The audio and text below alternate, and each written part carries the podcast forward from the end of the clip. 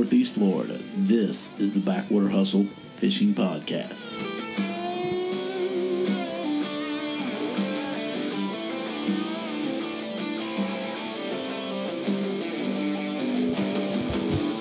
Here are your hosts, Captain Don Taylor Jr. and Captain Ty McNeely. Hey, this is the Backwater Hustle Fishing Podcast. I am uh, Captain Ty McNeely. I'm here with Don Taylor Jr. It's Captain Don Taylor to you, buddy. What's up, buddy? How you doing? We have a special guest tonight. Uh, we're we're on, live on location at uh, the Black Fly Cafe here in Jacksonville, and uh, we're uh, being blessed with uh, the man himself, Mr. Uh, Vaughn Cochran. How you doing, Mr. Cochran? Very well. Thank you for coming. Appreciate Vaughn. you guys being here. Thank you very much. Hey, thank you for having Thanks us. for having us. And thank you for coming on the show. Um, so you and I were talking off air a minute ago about your love of fishing and love of uh, art. Tell us, tell me again, since we're on here now, how uh, you intertwined the two, and at what age did you? Uh, you said you loved art from a young age, correct? Yes, And then, uh, so one of your earliest memories was fishing with your father. that's correct. And So let's I- just go from there, like how that kind of intertwined. I think back on that time, you know, growing up in St. Augustine was a totally different town at that point, and it was a very small, little redneck fishing village. Call it what you want to, but Well, that's what it was. yeah. Yeah. And uh, so I, I grew up in that atmosphere. And I was telling somebody the other night that uh, I remember my mother and father ran the local Western Auto store in St. Augustine. And during the summer, between June and the end of August, every Wednesday at noon, all the stores closed and everybody went to the beach and go fishing and cook out on the beach and uh, all that sort of stuff. It was a totally different time. So that's kind of where I grew up. But Isn't that, isn't that crazy how things were back then like that? Yeah. though?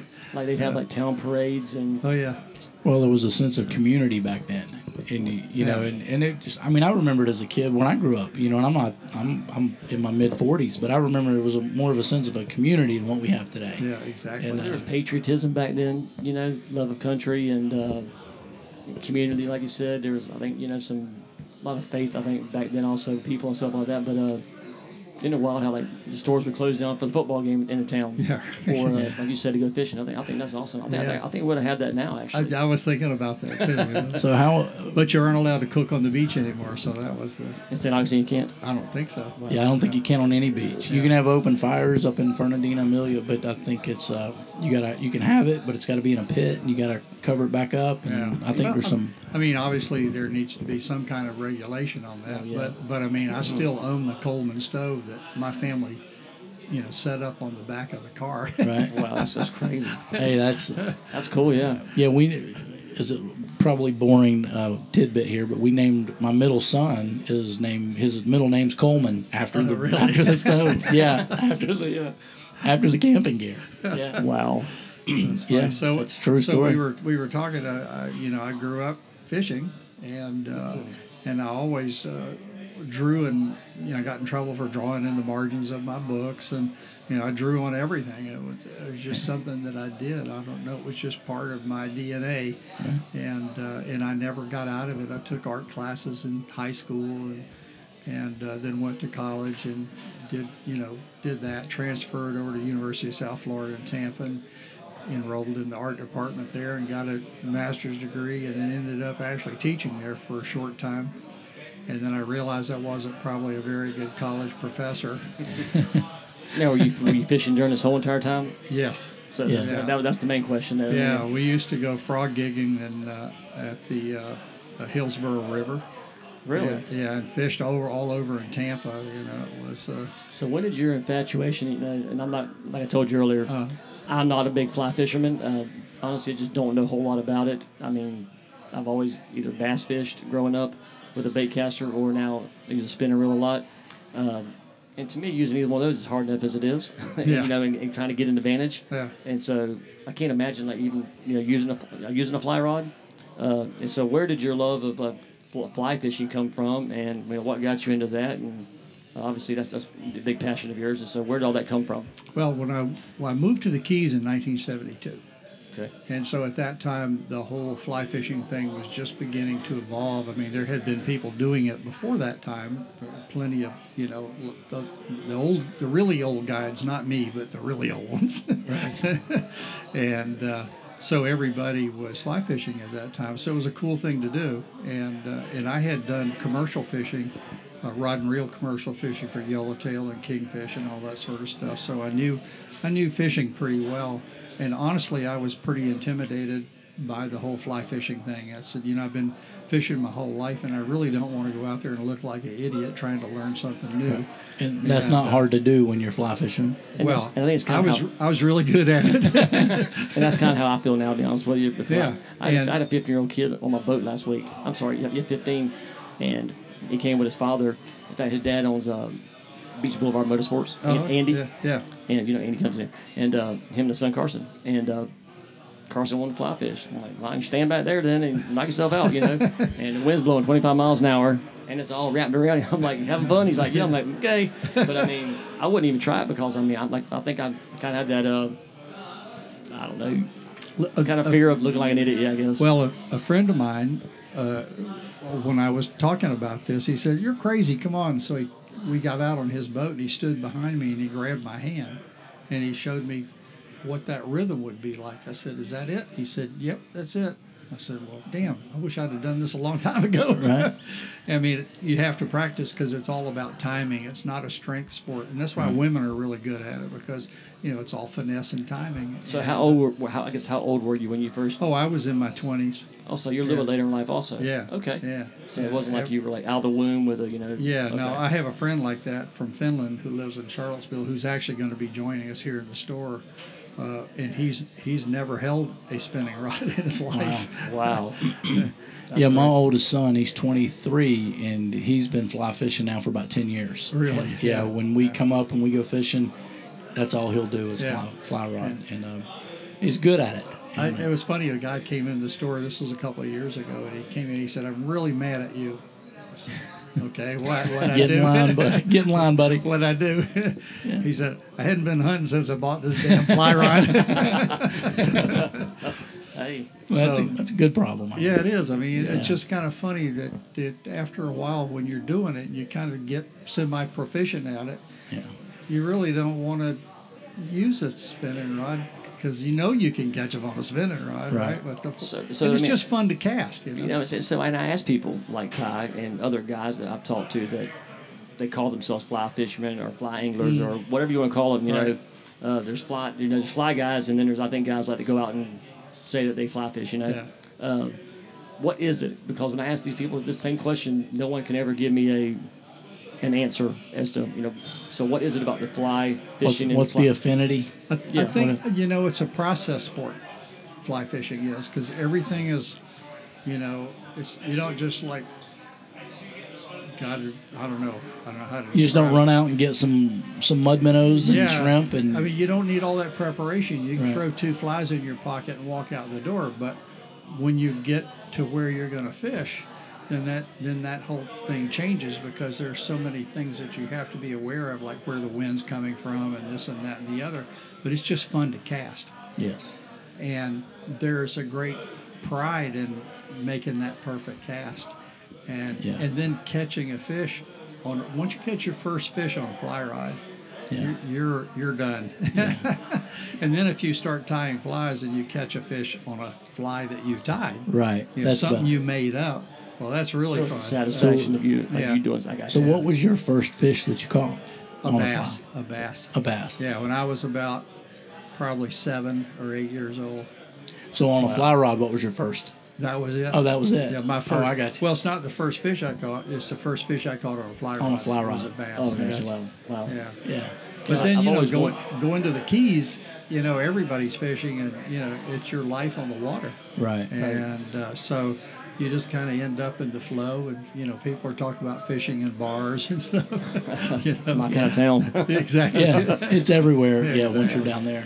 exactly. so, uh, go ahead. Yeah. Do you have a preference of, of where you'd like to, to fish? Is it Bahamas, Atlantic Ocean, the, the, the ten thousand islands, the Gulf? Where do, where do you like to this be? is this is what i've noticed it kind of goes back to what's the appeal to fly fishing I, I'm just as happy catching brim Okay. As I am catching sailfish.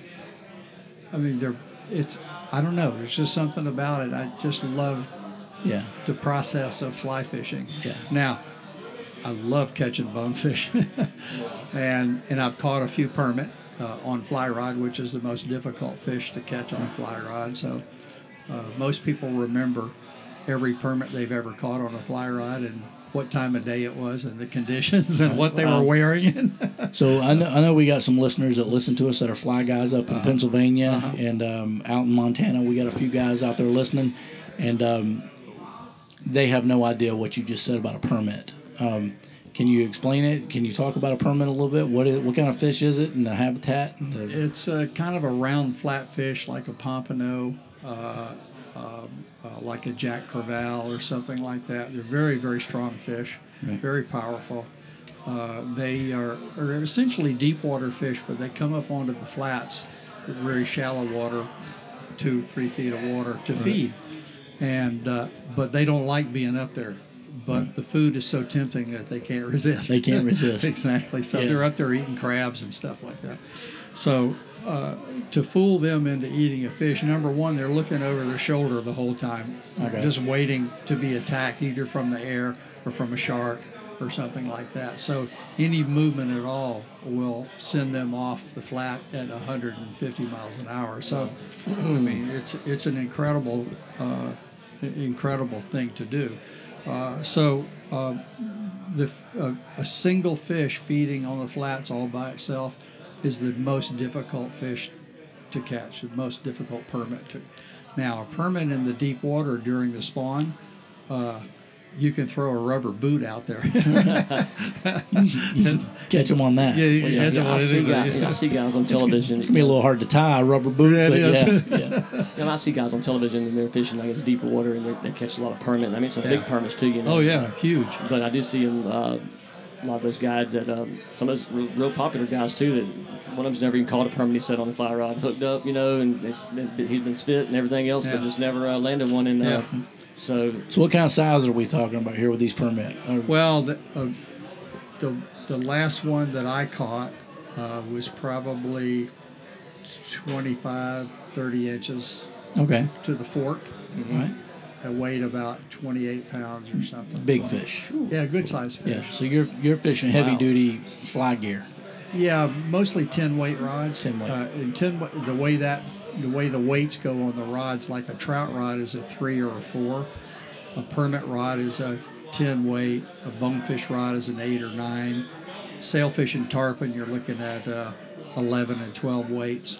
And uh, tuna is like 14, 16 weight. So for the for the amateur guy how, or the, the guy that doesn't know, how do you for the sitting correlate? at the table down here, Yeah. how do you correlate those numbers to like a spinning rod? How, you know, if you got a medium heavy spinning rod or, well, if it's a trout rod, it's going to be a medium light. You know, say I guess probably. It's it's uh, it's all geared toward the ability of the rod to fight the fish. okay, and so not how it bends or anything that that's an action issue medium action light action that sort of thing so most fly rods i'd say if you had to put it into a spinning rod like for instance we have a nine foot four piece spinning rod okay, and i think it's eight to 12 pounds okay. Okay, so it does give you a, a rating, I guess. yeah Okay. yeah i mean you never know what you're So as an gonna artist, you, they- you probably have. I'm just asking because I don't know the question. I know the answer. I should say.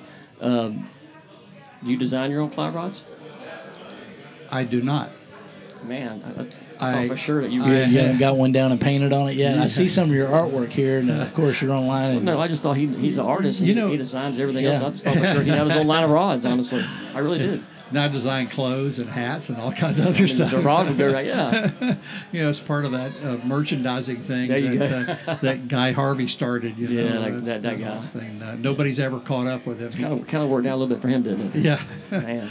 yeah. So what, so how come you never designed your own fly rod? Well, curious. you know what I figured out? I, I designed a reel once, and I had it made in China, and it was a really nice reel.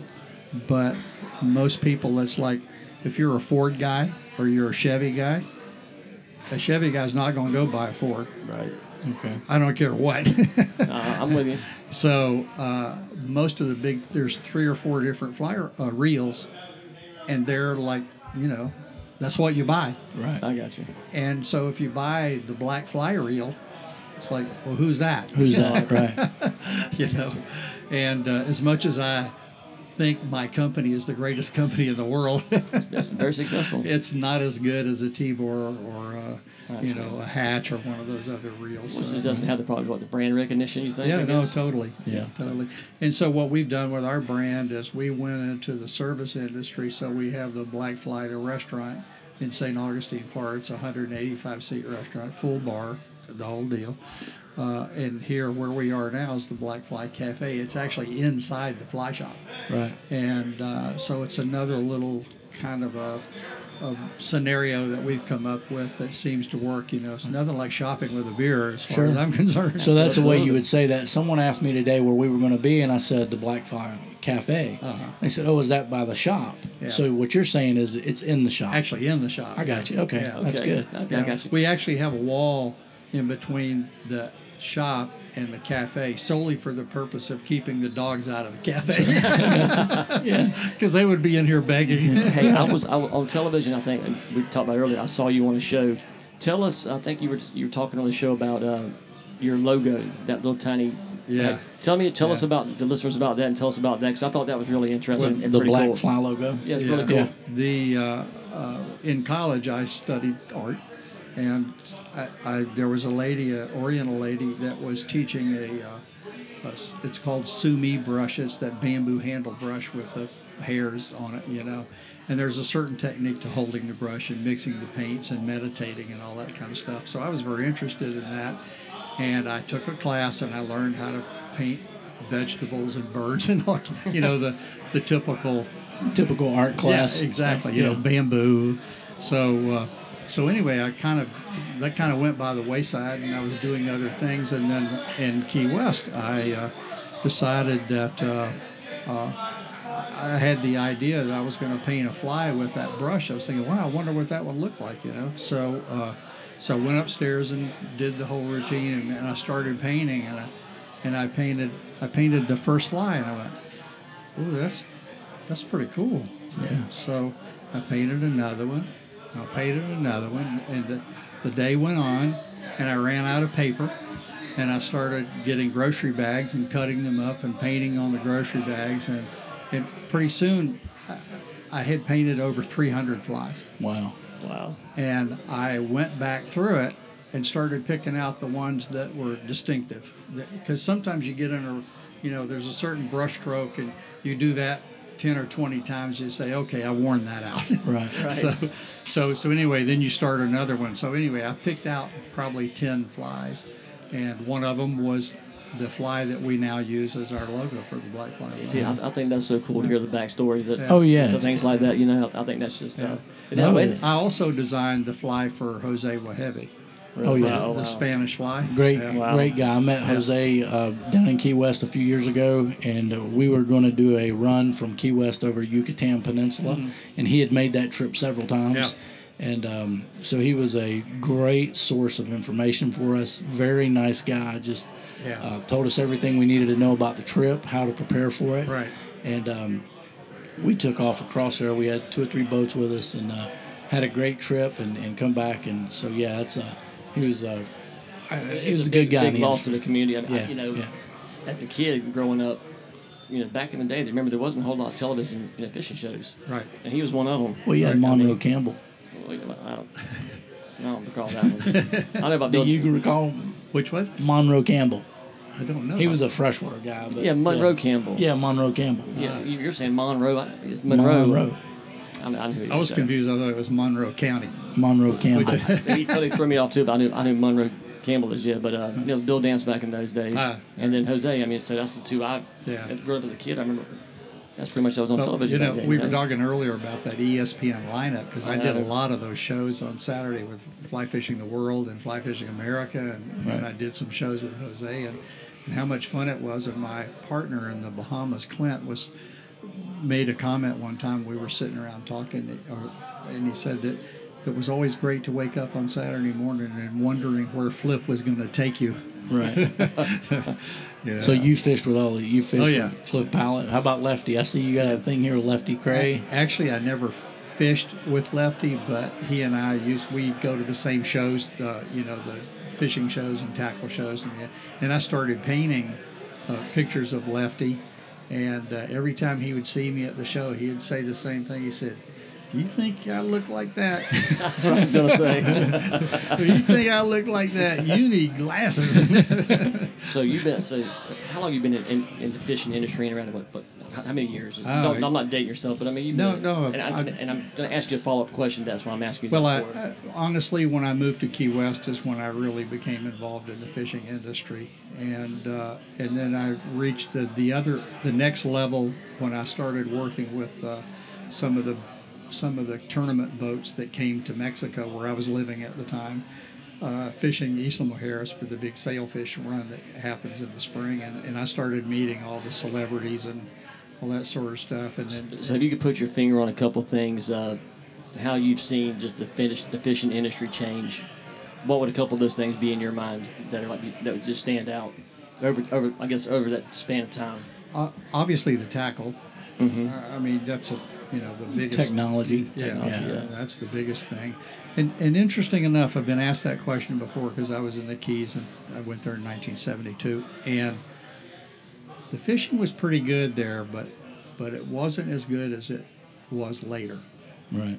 Believe Really, it or really, not. really, yeah. Yeah, yeah, and I think because of the protections and things that were in place at the time, uh, you know, there's a couple of no-take zones outside of there that are that are really, it's spectacular to see what's happened. Just So the conservation efforts there really I- I- improve the fishery. absolutely. Yeah, and that's important, and that's you know we need that, and that's what we stress a lot of times. We talk is- about it. as Yeah, on my charters, I'm I'm one of the guys that I mean I get frowned at sometimes, uh, but uh, you know, you know, you know, we all know what the limits are here, but I've got certain limits on my boat, and Oh yeah. I have them all the time call me and, and they want to argue me about it, and I'm like, well, you know, what, you you're more than welcome to go find someone else, or else Exactly. you or else you come on my boat and you can either do this, this, or this, you know, and Yeah. and I'm very that way about it, and uh, I've taken some heat for it, but I just think that we need to um, be more conservation minded. I mean, almost. You know, I mean, I've heard stories, and I'm not out on the water as much as I used to be, but uh, you know, when they changed the limit on redfish, you could take two instead of one. Yes. And and I know a lot of guides they continued to not take any right. or or one, and Yeah. and that's what I think most responsible people would do because what are you going to do with two fish? You know. Right. well, and, and you get a lot of captains that'll have two or three um, customers on the boat, Right. and so they'll take their One per. vessel limit. Right. So they'll take six. They'll of them, take then six, they'll keep or, his, his six or then they'll eight. keep his two also, and I just think that's just Yeah, so they might keep eight for a for a vessel limit, and um, you know if you got a guy that's fishing four trips a week, you know for ten years, Yeah. that's a lot of fish that's being taken out of the fishery. But that's probably somebody that didn't suffer through uh, the while they were netting and understood what the consequences are of Yeah. something like that. I remember catching trout for years. I could not catch a trout over 13 and three quarter inches because the limit was 14. they just didn't exist, you know. right. So you've seen the conservation, I guess, obviously change a lot over over the time and Oh, the technology. Absolutely. Uh, if there's something that you could campaign and like tr- change uh, in the future, what would that be? Gosh, I think getting rid of plastic junk in the ocean is uh, Yeah, is a huge thing. In the Bahamas, uh, we're we're like, fortunate. like, like kayaks. yeah, I was I thought that, but I wasn't gonna say it. We took a lot of That's heat. for funny. I know. It- it- wait, I'll- I'll- after going go break, I'll tell you the backstory of that. You have no You'll idea. think it's real how, funny then. You have no idea how funny that is. You can't how much heat I got over that, buddy. Well, uh, you know, I uh, one of the art things that I that I've done before was, you know, it's called found objects, putting you know junk together. You know, and you used to have to go to the junkyard to to get really good found junk, right? Well, now all you got to do is walk down the beach. Yeah. And our our beach in the Bahamas is interesting because we're exposed to the open ocean, so anything that's floating out there will wash up on that beach. I, it's it's appalling and exciting at the same time because it, it's exciting because all the great stuff, but it's appalling because of all the stuff. Right. It is, You know? it's a shame that, that you know that, Yeah. that we as people don't take better care of our resources.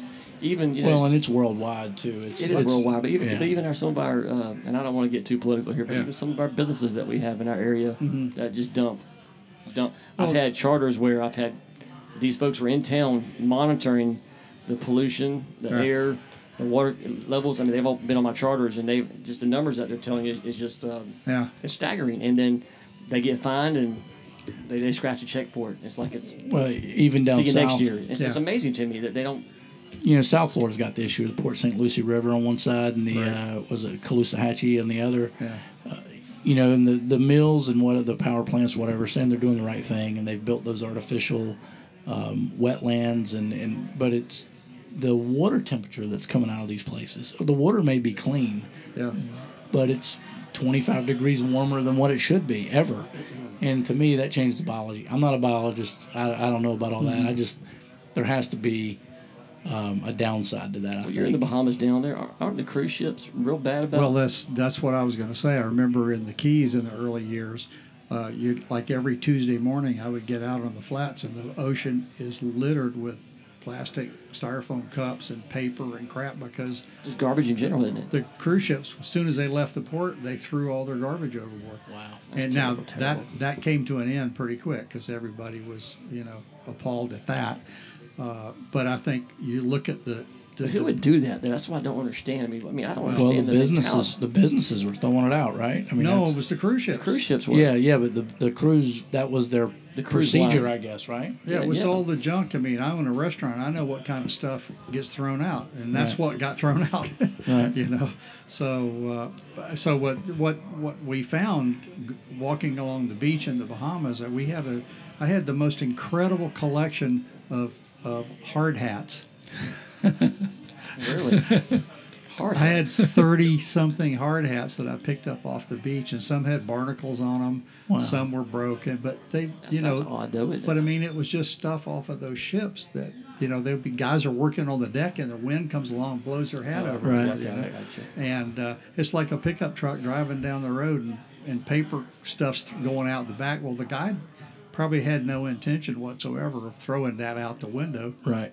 but But, yeah. But it's out the window now. it's out the window. Yeah. But, you know, I put in Arlington this morning, just real quick, and uh, daylight, and I left the ramp, and it go 50 feet, 100 feet, and it, and it was just what we're talking about. I couldn't believe all the the wood, and it just, I, I guess it must have been a spill from somewhere because it was all accumulated together and floating at one time. And uh, of course, you reach down. I reached down, trying to pick up this, you know, about t- like a two by six. because Right. Nobody want to hit it for God's sake. You're supposed to hit it. So I put that on my boat, and it, but it's just I started looking around, and it was like paper cups and uh, you know, the milk jug, and it's like, You can spend all day. Oh yeah, yeah. it- it's Yeah. just I, I just don't I don't get it. You know, I'm just Yeah. So people, uh, people don't you know they don't, they don't protect our resource. I mean, just but they'll be the first ones to bitch about you know something being wrong with it. Oh yeah. So one of the questions that we always like to ask, and, and it seems because we get emails or whatever, what's your craziest day on the waterbed in your lifetime? And we've all had one, you know, something that just ranks out there above everything else. You know, just in the matter of chaos, crazy, um, exciting. Now in Key West, you're asking a loaded question. yeah, so, yeah, just one. Yeah, just one loaded question. Was this during Fantasy Fest or not? Uh, yeah. No, you know what? I I did a show uh, called Fly Fishing America with a guy by the name of Chad Foster, and he'd never he'd always been a, a, a fly fisherman, but in fresh water. So he decided he wanted to catch a tarpon. That was the theme of the show. So uh, I took him to a little baby tarpon spot. Uh, that I had an early morning spot. It was only good like nine days out of the whole year, believe it or not. The conditions had to be exactly this certain scenario that it had to be. So, uh, so anyway, I took him there, and he missed every single fish that he hooked. I mean, we must have we must have jumped twenty fish, and he never got past like thirty seconds. It happens. So, Yeah. so anyway, we decided to go out on the ocean front. So we're out there, and and uh, we just get set up, and I see a fish coming, and film crews they're screwing around doing something or whatever. So anyway, Chad managed to get the fly out, and and he hooked up this fish, and the camera guys had no idea that he was going to do this because he hadn't all morning long. he, he cried wolf on one, didn't he? right. They said, "Yeah, we're Yeah, we're, we're waste our time. Yeah. So anyway, so anyway, he got hooked up, and everybody jumped into action. They filmed the filmed the tarpon jumping and, and him being excited and all that stuff. So anyway, the fish started heading out for a little deeper water, so I had to crank up the motor. And uh, so we're following the fish, and all of a sudden the fish start swimming back to shore, and I thought, this is not good.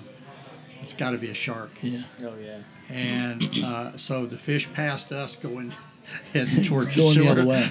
right. And the guy's reeling as fast as he can. And all of a sudden, here comes a hammerhead. It's probably 12 feet long. Oh my gosh. And the uh, and the hammerhead attacked the, the tarpon. First thing they do is bite the tail off, right? Because Oh, that yeah. way there's- Yeah, he's got no him. motor, Right, right. And uh, so, I mean, th- this guy was he he, cr- he cried.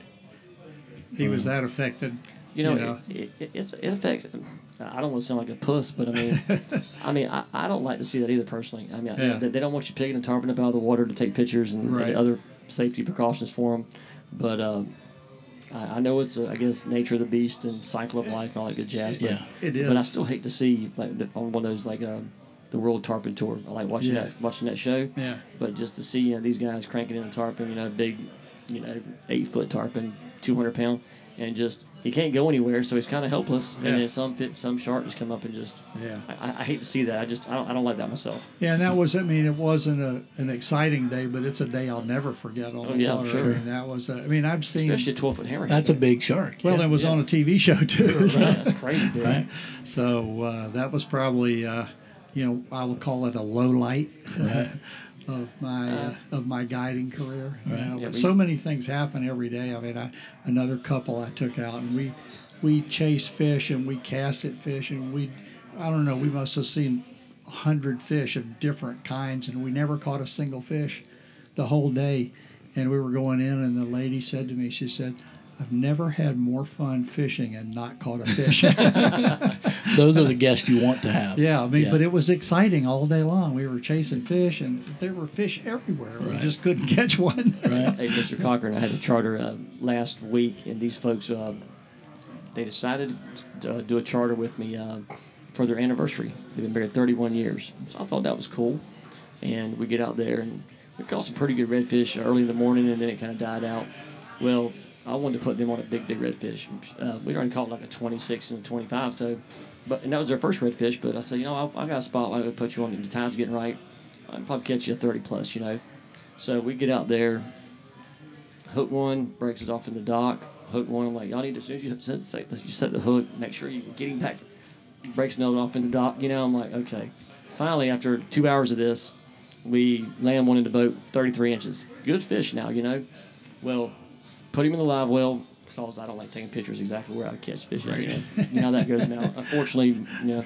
So we just go up maybe 100 yards where we're from, and we get the fish out. You know, get the 25 and the 24 out. You know, and what- whatever it was. And a little flounder they caught. You know, they thought the flounder was the coolest thing. so you have all the fish we caught flounder. You know, but uh, get this you know 30 you know 30 plus inch fish out walking back there and i had them sitting down in my i have a Hewes so they're sitting down in my center console. She's sitting here and he's sitting on the cooler beside it. I said okay y'all ready? Here's how you grab your fish. He's like, i got it. Two hours now let me re- just reiterate two hours of bus, of busting trying to catch him this, this fish. Walk up there and hand him the fish. I said you got him? He goes i got him. I said okay. So i walk back to get the other fish for him and all of a sudden i hear something and, and the fish is going like this in the air and then two two bobbles and they're out in the water. Never got a picture of the fish, camera shy fish, and I mean after busting ass for two hours, uh, like that. So that was pretty crazy last Yeah. time. I mean it, was- it was funny, but at the same time I was like, you know, and so but uh, they were good sports about it though, and plus they had some other good fish. But uh, that was pretty crazy just here recently, you Yeah, know. that's funny. Uh, Yeah, it's pretty awesome. So I we're here I with. uh, I'm sorry, go ahead. No, I was just going to say we're here with um, with Vaughn Cochran, the uh, owner proprietor proprietor owner of uh, Black Fly Cafe. My question is, how does a guy that's a fisherman, um, a um, artist, Entrepreneur. how does he get in the restaurant business? That's a really good question. Yeah. Is that loaded too? Well, I don't know if that uh, one's well, loaded, but yeah, yeah. no, it, it's interesting because after a while of living in the Keys, uh, I decided to start managing fishing resorts. I just got tired of guiding, physically tired of guiding, and uh, so each one of these resorts that I ran, I lived in Belize and Mexico and Costa Rica, uh, Bahamas, It's like you've been roughing it. each each one of those places you own a lodge you have to feed your guest so there's always that food and beverage element in every single of those operations. You got to run a kitchen, you got to run a bar, you got to, you know, you're the electric company, you're you're the water company, you're everything if you manage one of those lodges. So, um, so when I moved back to St. Augustine, which is where I grew up, 40 years later, um, I had a little store uh, on Aviles Street, and then I met a, a guy, Mike Hyatt, who is my current partner in the restaurant in St. Augustine. So anyway, we became friends, and I started going to his restaurant, Collage, which is maybe the most famous restaurant in Northeast Florida. Um, and uh, so we became friends, and I ate at his restaurant, and we went fishing together and all sort of stuff. So at some point down the road, uh, we were having uh, we were having Thanksgiving dinner actually, and he said, "What do you guys think?" Talking to my wife Jean and I, what, what do you think about a a seafood and steak restaurant in St. Augustine. I said, Well, that's, that's a pretty good idea. Y'all ought to do that. He goes, No. we. There's a we in there. That's right. he said, No. I, he said, I love the black fly. I think it's a great, you know, the logo, the brand, and everything. You have national exposure. Yeah. Everybody mm-hmm. knows, you know, that brand. He said, You have merchandising, you have everything that you need to do. He said, We need to do a Black Fly at a restaurant. I said, Are you sure you want to name a restaurant Black Fly? yeah. Oh, yeah, yeah. I didn't think about that. Yeah. So, so it's funny, people up north go, Why in the world would you name her yeah, I You never know? thought about it until you said it, but now you said it, I'm like, yeah, I kind of see where that would be kind of a. So, so anyway, that's how I ended up in the restaurant business. And once we did that, then we had a chance to have this bigger store. Actually, uh, probably people around Jacksonville will remember Gene's Seafood. That Oh, yeah, were- Gene's, There were many, many mm-hmm. of Gene's restaurants all the around the Riverside, city. Yeah. Mm-hmm. and this was one of their one of their locations. And so they they just gave it gave it up and sat empty for three or four years actually. And I kept walking by this door because our shop was down the down the walkway a little bit here, and I would go walking from my store to the strike zone. And I kept thinking, man, I wish somebody would would open a restaurant there. There's that we thing again. It's Yeah. like, what in the That's- world was I thinking? so, but anyway, I saw the space and I said, you know what? I'm going to put the fly shop here because it's right next to, it's in Dave Workman's front door. know? Right. It's a good, great location. Yeah, Yeah. exactly. That's So, a no brainer, really. So once we realized, once we got in here and saw that the kitchen that they had for uh, for for uh, Gene's was huge. So basically, we just cut that kitchen in half and took half of it and made it part of the store, and the other half we made a little a smaller kitchen, so we were able to do the cafe and you know do that. So that's that's how I ended up doing cool. this, Right. and uh, you know it's it's a great little restaurant. It's a it's a scratch kitchen. Um, you know, we make everything. We don't. I don't think we own a can opener. So, the, food's good here. We I eat here, like I said, I come here about twice a week. The girls know me here, you know, and uh, yeah. I, I, mingle in there, even though I don't fly fish. I mean, I buy some stuff from Simms. You know, I look around still. You know, uh, you know, it's funny. You walk into the same place. It's not it, nothing changes, but you walk around in every aisle just to make sure something doesn't change. You know what I'm saying? you know, It's and, like uh, looking in the refrigerator. Absolutely, yeah, yeah, exactly right. There, you perfect. That's right. I always ask everybody this too, uh, and maybe this is kind of a generic question, but uh, what would be your uh, favorite fish to catch and why? There's It's a a pretty lot. tough question, that's a really that's a really hard one. I mean, like as I said earlier, I'm just as happy catching a brim as I am a sailfish on a fly It's, rod. it's a tough but- question if you really think about it. But you know, I did a I did a piece of artwork for a guy not long ago, and he said his dad, who's turning 80, has been bone fishing his whole life, and he said I'd like to get you to do a piece of bonefish artwork and, and then write something on it for his birthday. I said okay, I'll, I'll do that. So I did the artwork, and then, then I had to come up with something to say. I said, God, what am I going to say that resonates with somebody that's been bone fishing their whole life. What do I have to add to that? And I thought about it and thought about it. I said, you know, it's one interesting thing about bonefish is that you're just as excited about the last bonefish that you caught as the first bonefish you Right. caught. That Yeah, yeah. that Wow. enthusiasm never changes, and I and I wrote that down on the on the artwork. He said his dad cried. That's, really, that's really cool, though. Yeah. You know, and, Yeah. it's, and it's really true. It's probably, and I love catching permit because they're hard to catch and everything. But I don't know, bone fishing Bonefish. is, uh, it's just one of those things. Every fish is different, but yet You know. I just haven't had the Yeah. opportunity to get out. I, I'm, Yeah. When I get some time, I'm gonna go down and do it. I just haven't had the. You just. You know how life is. You get busy, and then I mean, I did check off several good fish this past year. I mean, Yeah. you know, 200 pound tarpon and real, real big, big snook, but that's still feeling. It's just one of those things that's fun because you can wade and you, it's real Right. personal. You know? Right. So we don't. We're not gonna. We're about. You know, we're getting in there. We're going to about wrap it up here with you here in Okay. a minute. I was going to ask But- him just two more questions if you don't Yeah. mind. I, I, I, I Go thought ahead. this- I'd love to have him here for. Well, no, I know, I, know- I you next two go, but uh, hours. no, one thing I we met your wife. She's as sweet as she can be. Jean, great, great Jean's woman. actually the proprietor. I She's was the gonna- owner. Okay. She's I the would feel like owner. it'd be a disservice uh, Good. to her if we didn't talk about her for a second because she kind of facilitated this, you know, and uh, Kara Oh did. yeah, and, she uh, took care of us. Yeah, she took care of us, and so uh, you know our lifestyle it can be crazy. I mean, you know, somebody calls, you got to go. You know how you know how it is, a lot of traveling and stuff. And I know my wife, she's uh, she puts up with my mess after, you know, like I said, ke- teaching kindergarten all day. So uh, tell us real quick about how you met her, and how long you've been together, all that kind of good stuff. Our, Gene and I's story is really interesting because when I was living in Mexico, I lived in Isla Mujeres, which is the right off the coast of Cancun. Okay. Very small island, uh, but a great place. And I went there. Uh, actually went there when I was living in Texas. I had another store out there, and uh, had this girlfriend. She said, "Oh, look, we're going on this trip." I said, "Where are we going?" She says, "We're going to Isla Mujeres." I said, "Great." So you know, we fly fly to Isla Mujeres and get off the airplane and walking around the town and thinking, "I'm going to move here." Yeah. And I went back and sold everything that I owned. And at that time, I was able to liquidate my business and all that other stuff. And I just was tired of it. wasn't problem with Austin, Texas is is not on the ocean. Right. Oh yeah. So, so anyway, I moved. I moved to Isla Mujeres, and I started a company, and I'm doing tours and you know lining people up and selling wholesale tour packages to all the big uh, tour companies, Sanborn Tours at the time or whatever. Name one. I sold them to everybody. So, so anyway, I'm living on the island and everything. So one night I'm out having drinks and dinner and all that sort of stuff, and maybe too many drinks. This He's this trolling. and uh, so I'm walking back to my uh, back to my room, and uh, these guys are out on the street, and they go, "Where's where's this place called Buhos?" And Buhos is a Spanish name for owl, so it was the night owl, and it was a bar on the beach. A great, everybody was there. So I'm I'm on my way home. And so the guy says, "Where is it?" I said, "Well, you go down here." And yeah, I said, "Yeah, I'll just show you. I'll you. just show you."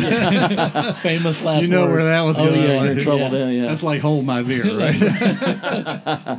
so, uh, so I walk in uh, to the bar, and one of my expatriate friends was sitting there with this table full of people, and Gene is sitting there with uh, one of the local guys. So I just promptly went and sat myself down next to her. Smart guys. Yeah. and uh, and then that's how we met at a beach bar in Mexico. No kidding. Wow. yeah, yeah. Y'all been together how long now? Oh gosh, Gosh. 25 years or Wow. something like that. That's cool, though. Yeah, That's- that's and, really uh, neat. And you know, uh, Jean was there doing. She speaks Spanish fluently, and uh, uh, her degrees in Spanish and all that sort of stuff. And so, she was there doing. She was an interpreter for an archaeological tour. So that's how she ended up in the area. Talking about timing in it. You know? Yeah, See, exactly. That's something my wife say all the time. You know, we, we dated 13 years ago. Not this is about us, but just dated for like maybe a month or two. You know, uh, didn't see each other for 13 years, and Mm-hmm. Right. just happened to run into her in Daytona, and ever since we've been together ever since then. And But it's like, like- but it's timing though. You know, and that, that's what's so crazy about it. It's, Yeah. it's, it's amazing how it. You could have turned left, Oh yeah. but you didn't. You turned Exactly. right. Yeah, that's, that's my point. Yeah. oh well yeah. It's it's weird how that kind of stuff happens. Yeah, it's amazing if you really, really, really truly think about it. It's, it's that timing, and just like you said, you could turn left, or you could have went straight, or you, know, Right. you just never. It's just it's Well, amazing. Jane, uh, I'm really proud of Jane. That one of the things is I did teach her how to fly fish, and everybody says never Right. try and teach your spouse How- how to do anything, Well, yeah, Well, much less fly fish. yeah, they be kind of hard not taking lessons. From You can assume that she's a woman. She already knows how to do it. Exactly. Just ask her. Yeah, she can do it. Yeah. Y'all said that the, the comments on yeah, the show right. tonight. I said the comments of Don Taylor Jr. Uh, So I did. Someone did tell me that you were a little bit of a musician as well. Yes, Yeah. I did that. And, did uh, that a long time ago. I think there was a video out there floating on uh, Facebook one time. Uh, you were playing uh, some instrument on stage down in Key West, I believe. Yeah, I, I played music for a long time, and uh, I played with Jimmy Buffett Wow. I was in. I was the. I was an original member of the Coral Reefer band, and uh, and that meant the whole band was me, Jimmy, and Fingers Taylor, the harmonica player. Wow. No kidding. and that was we toured the first album, the White Sport Coat and a Pink Crustacean. Wow. And it's Are my first time in New York City. Uh, the whole. Yeah, the this whole guy's deal. pretty awesome. I was just saying, Yeah. so he's kind of a really big deal. Yeah, Isn't he's a big deal. So Yeah, I'm the, glad I didn't know all this. For I- I'd have been like a nervous wreck. So I'm glad I did. Kind of I knew who he was, but I didn't know all this. Well, you know that was a long time ago. And, Uh, uh, still, so I've always yeah. been interested in the name, the Coral Reefers. Is Yeah, it a play know, on words, or did uh, it actually have to do with you know, the that's a question for Jimmy. Uh, I, you know, the guy's in the Songwriter Hall of Fame, and Oh, yeah. I- He's that- made a little bit of money, hadn't he? Yeah. he's my idol. I'm telling you know, you. Know, if he could yeah, get that yeah, yeah. merchandising thing down, yeah, he'd really, it. he'd really have something, He wouldn't Yeah, he would. Margaritaville places. Yeah. Yeah. No, he's uh, he's quite a remarkable person and a great businessman, and uh, Like he said, I I heard him say uh, the smartest thing he ever did was like put good people around him. You Yes, know, he yeah, was like, I'm not the smartest guy, which he know he's smart. I Yeah. mean, come well, on, you know. a smart guy. Yeah, he's but I smart mean, enough to pick the right person. absolutely. That's right. But, um, But it was so but, funny in Key West back then. I mean, it was like you know things like meant to be. It should have turned left and Sure. you turned right. See, Yeah, it was yeah. that same sort of thing. It was like uh, uh, Bill McKeen wrote a book called uh, Mile Marker Zero, and he talks about the the energy and the whole artistic movement that happened in Key West. That the time that I was fortunate enough to live there, you know, and meeting all the writers and Tom McGuane and I don't know, it's too many to name. Yeah, I mean, yeah. there were just tons and tons of people there, and it was just incredible.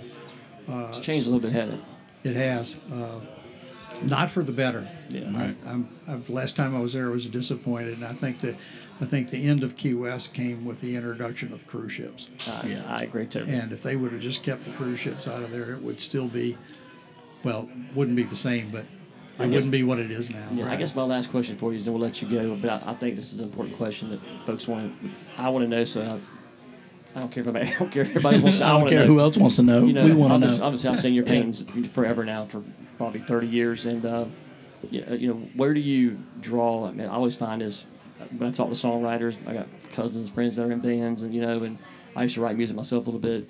Uh, so where do you find the inspiration behind the paintings that you do? I mean, uh, and I think that's real. That Well, it comes from in here, you know. And, Yeah. Like, Well, some of it we see that you you know you've got pieces that you started ten or fifteen years ago, Uh, and you're just now coming back to. Yeah, there's one. I, the one I've been sitting for at least a year. That's been sitting in my studio. It was a three-panel piece that I just finished, and uh, I had this idea, and I got so far on it, and then I just kind of couldn't figure out where to go with it. At a block. Yeah, it wasn't a block. I just couldn't decide. Okay, okay. you know, there were lots of options. I just didn't know which one, and I I liked it the way that it looked then, but I knew it wasn't finished. It had to go somewhere, and. Uh, so I just I did other things on it, but I have to tell you a great quote. Uh, Chuck Close, which is a famous painter in New York, uh, really guy's incredible. He said, "Inspiration is for amateurs. The rest of us just get up and go to work." yeah. and that's the way you know I go. I, I get up and go in the studio, and I start painting or Yeah. drawing or whatever I'm working on. So it's on. just organic. Yeah, you know, I mean, Fluid. I have projects that are stretched out over months, and sometimes I'm painting on two or three paintings at the same time. I just didn't know if you were like riding down the road. That's, just, that's what I Oh used no, when I no, used to- that absolutely happens. Okay, because I used to write songs. I, I would Yeah. just be riding down the road and I would see somebody standing on the sidewalk arguing with somebody, and all of a sudden they're like th- two or three lines or a whole chorus would come out in a song, you know, and get home and scratch it on paper. And after the song was all done, it wound up being about my daughter, which had nothing to do with what I saw. But, Right. You know, but I mean, Exactly. But you know what I'm saying? And Yeah, so, it's where the uh, thread took you. Yeah. absolutely, yes, sir. Yeah, the uh, So I was just curious about that because I mean, obviously they're amazing, and uh, I just, I just, I always like the I, backstory of those I, kind of thing. I was uh, sitting outside on our on our porch one day. Jean and I were talking about something, and I and she said, "What are you doing?" Because I was kind of looking around. I said, "You really want to know what I'm doing?" she said, "Well, no, but." said, "See that shadow up there?" I said, "Yeah." Watch that shadow move. And she said, Really? I said, Yeah. Now, see that shadow? It crosses that two by six there, and it goes onto the blade of the ceiling fan. And then, you know, I, was, I had this whole description of this what I was looking at. And Right. she's going, You're really weird. what are you smoking? so I mean, I that's told you to stop that stuff. Yeah, I mean that's how I live my day. Is I'm always looking at things Right. and and I'm making. I make I painted millions of paintings that I never painted. Right. You have, Well, you have that's- ADD like I do. You probably tell I'm kind of hyper. Probably See, I have somewhat. Yeah. I do. and I mean, I'm Yeah. just. Well, you know, that's to me that's my such a channel re- changes real fast, and I'm just. You can probably tell how I talk, and yeah. I'll be like Get talking to you. I'll say, hey, hey, bird, you know. You know. but I Well- mean, but I think that opens up that part of your. Your mind and your, your intellect that you see things out of the box like I do. I mean, I'm not sure that's ADD. No, that's I, I don't know what that's called, but uh, it's a refreshing way to look at life. Honestly, it It is. is. When you know when you're not thinking when you're thinking out. I mean, it's not even outside of the box. It's not even near the box, and it's there's just a Like, I'm behind like left field behind the fence. We'll Yeah. And he's like, man, why are you doing this? I'm like, well, because I think this, this, and this. And I'm on the front of the boat talking to myself. And, he, and he's back there listening to me. He goes, he make a comment. And he goes, Donnie, I think I think it's crazy just to hear how you, what were you saying to me? How you you see something and then you Yeah. theorize it out loud and then you answer it out loud. You theorize it again and. Mm-hmm. He goes, yeah, that's just crazy Now- to me, and that's how I am. I mean, the bad part about it is, is it's so easy to get distracted that when you go into another room, you yeah, yeah, yeah, yeah. so you gotta have a. In your case, you gotta have a painting in every room that you're working Yeah, on. So right. you just go from one to the Goes in the next. kitchen, the Exactly. yeah. I, I heard a joke the other day. He says that the guy was so proud of himself because he walked into a room and he remembered why he was there. He said, "It was the bathroom." Mr. Cochran, how, how about tell everybody at home how people can get in touch with you about your uh, resorts, like your email address, your website, and all that kind of stuff. So anybody listening, they can look you up and they want to go down to your resort and obviously come here to the shop, eat Well, dinner and shop and all that kind of good if stuff. you if you want to go to the resort, that's easy. You will be speaking to my wife Jean, who handles the the keys to the gate to the lodge. okay. But anyway, the uh, the website's the easiest thing because on that website are all the different places, the restaurant and everything else you can go to, and it's just blackflyoutfitter.com. Black So, Very simple. Okay. And get, that'll get blackflyoutfitter.com will get you everywhere you need to be. That's right. right. Well, Mr. Cochran, it's been Yeah. a pleasure. It's been an absolute pleasure. It has been. Yeah. Thank you very Um, much. all your people here that we've dealt with uh, today and in the past have been great. You have, uh, you First have class- it's first class, man, yeah. Yeah. Oh, yeah. It's first class. Thank you very much for being on the show. Well, thank yeah, you. thank It's you. a- It's, it's been a privilege to speak, speak with you, and uh, I never in a million years thought we'd be. I mean, sitting And, talking to you. Yeah. Love to have you on again one day at some point. I'd love, Appreciate it. I'd love to do it. We need to do it in a more exotic location. Then. That oh. sounds great to me. But I tell you, I'm, I'm a simple guy. How about let's me and you go fly fishing one day? there you go. All right, this is the Backwater Hustle Fishing Podcast. Thank you. Thank you. Hey guys, you've been listening to the Backwater Hustle Fishing Podcast. Check us out on the web at backwaterhustle.wordpress.com or check us out on Facebook at Backwater Hustle The Fishing Podcast. You can reach us at bckwaterhustle at gmail.com and hit us up on Instagram at, at bckwaterhustle. This has been the Backwater Hustle Fishing Podcast. Out.